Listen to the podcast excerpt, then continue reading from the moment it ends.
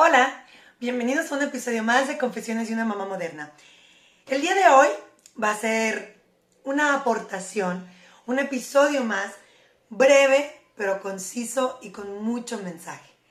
Esto que les quiero compartir me lo compartió a través de redes sociales mi amiga Ceci y nos los compartió en realidad a todas las amigas que formamos parte de la generación de haber estado juntas en la primaria, la secundaria, la prepa y que ahora compartimos nuestra etapa y nuestro camino de maternidad. Y bueno, eh, la imagen que nos envía mi amiga Ceci, en la que nos etiquetó, es una como montaña muy elevada, muy alta, y en la cima está una mamá y en la parte de abajo está una persona y le dice, ¿cómo llegaste ahí viendo hacia arriba? Y la mamá voltea y le dice, me trajo mi hijo. Y el texto dice así. Mi vida de madre.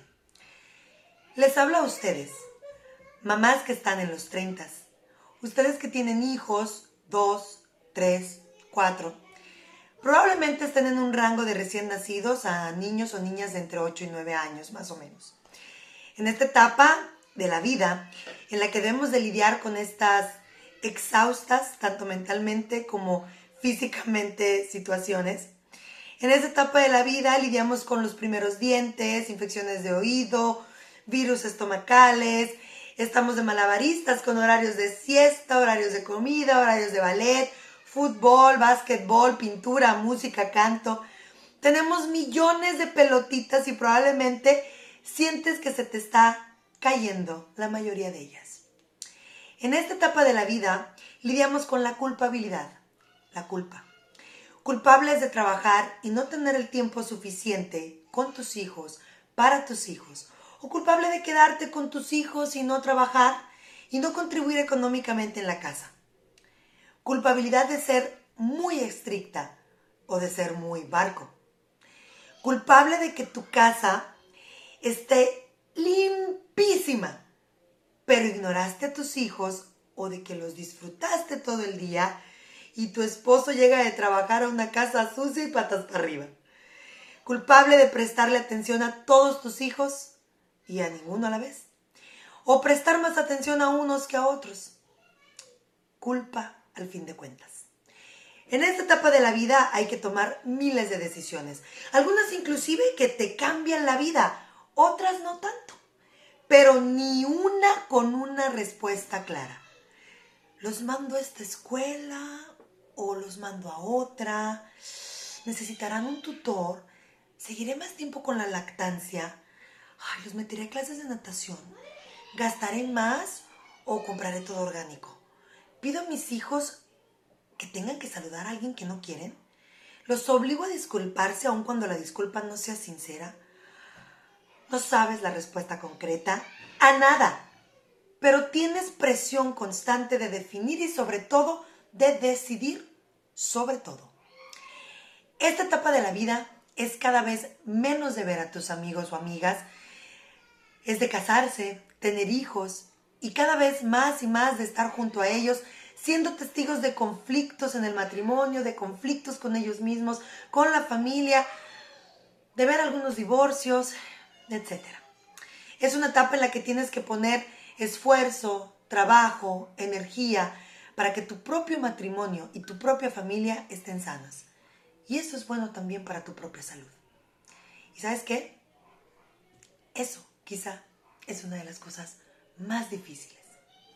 Es una etapa en la que compras casa, vendes casa, construyes casa, remodelas, rentas, empacas, lo vuelves a hacer, lo desbaratas, te mueves, regresas. ¡Ay! Es una etapa donde estás embarazada, posparto, te vuelvas a embarazar, lactancia, lo dejas, vuelves otra vez a la lactancia. Es una etapa en la que no sabes quién eres. ¿Será que eso soy? ¿Una mamá? ¿O habrá algo más dentro de mí? ¿Será que pude haber hecho algo mejor o más glamuroso con la vida? ¿Es en serio que soy una mamá? Es una etapa en la que vivimos en la búsqueda del balance, pero nunca lo encontramos. Es una etapa en la que lidiamos con lo más que podemos. Constantemente hay miles de preguntas. Tus hijos nunca terminan de preguntar. Alguien quiere que lo cargues, alguien quiere que lo abraces, todo el tiempo quiere alguien que juegues con ellos, alguien está jalándote la ropa. Siempre tienes más pendientes de los que puedes hacer. Hay demasiado que hacer, nunca se acaba el que hacer y siempre estás acosada por algún tipo de angustia. Realmente siempre hay alguna cosa que está ocupando tu mente. Por ejemplo, ¿será que mis hijos tengan muchos juguetes? ¿Será bueno eso? ¿Será que son demasiadas actividades? Tú eres la que tiene muchas actividades. Todo el tiempo estás pensando en otras cosas y qué más hacer. Hasta piensas cómo hacerle para no estar tan complicada y no estar pensando precisamente lo que te tiene complicada y ocupada. Es muy difícil.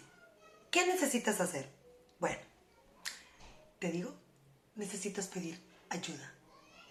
Necesitas aceptar ayuda. No pongas tu matrimonio en último plano. Necesitas acostar a tus hijos y sentarte un rato con la bebida que más te guste, con tu marido, conversar y reírte. Necesitas amigas. Busca a tus amigas. Necesitas a tu mamá. Necesitas amigas mayores que tú, que han pasado o que están pasando por lo que tú estás pasando. Amigas que te digan que no lo estás haciendo tan mal como tú crees. Necesitas no sentirte mal por usar el tiempo de la siesta de tus hijos mientras duermen y descansan para hacer lo que a ti te dé la gana esa culpa y esa cosa como rara que sentimos porque están durmiendo, me voy a sentar a tomar algo y a leer o a ver el teléfono, un libro o adelantar algo. No, está bien que lo hagas. Necesitas bajar tus expectativas. Después, probablemente bajarlas un poco más. Necesitas simplificar, simplificar cada parte de tu vida. Lo más que puedas hacerlo simple. Necesitas aprender a decir no. Necesitas estar bien dejando a tus hijos con alguien y poderte ir a algún lugar, al que sea.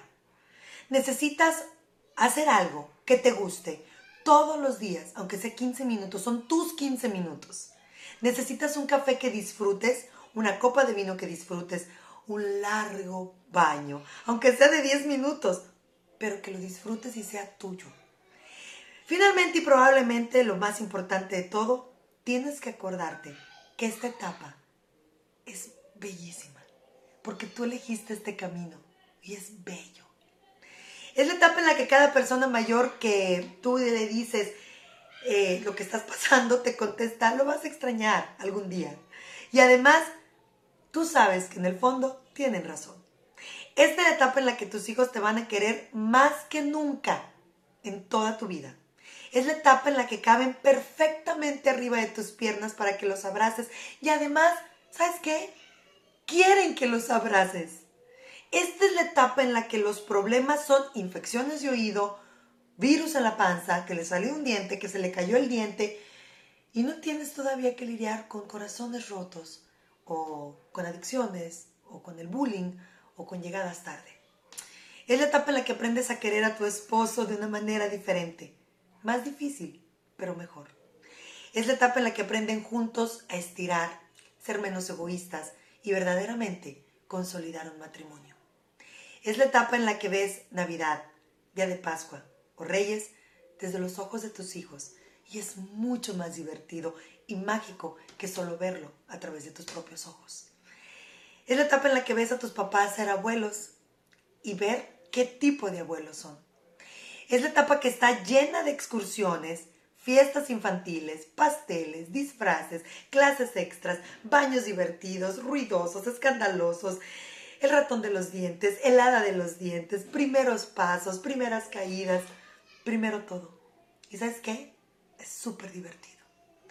Es la etapa en la que estás lo suficientemente joven para que te puedas divertir y lo suficientemente grande para haber adquirido algo de sabiduría. Esta es una etapa simplemente maravillosa y es tuya. El autor es desconocido, pero quien sea que lo haya escrito nos conoce perfectamente y realmente retrata este camino de la maternidad. te lo comparto con un nudo en la garganta, hoy 3 de julio, que mi hijo más pequeño dio sus primeros pasos y que sé que nunca más va a volver a ser un bebé que solo gateaba. Para esta y muchas más confesiones te invito a seguirme en Instagram como arroba claudia-orduno y no te pierdas más episodios sobre todas las cosas. Si te gusta, ya me ganó la emoción. Si te gusta, compártelo. No olvides suscribirte y darle clic a la campanita para que te lleguen notificaciones cuando tenga en vivos o cuando tenga más episodios. Corre, corre rapidísimo a abrazar a tus bebés. Dales muchos besos, gózalos y nos vemos muy pronto. Recuerda que la felicidad no es un estado de ánimo. la felicidad no es un estado de ánimo, sino un estilo de vida. Así que, ¿sabes qué? Atrévete a ser muy feliz. Hasta la próxima.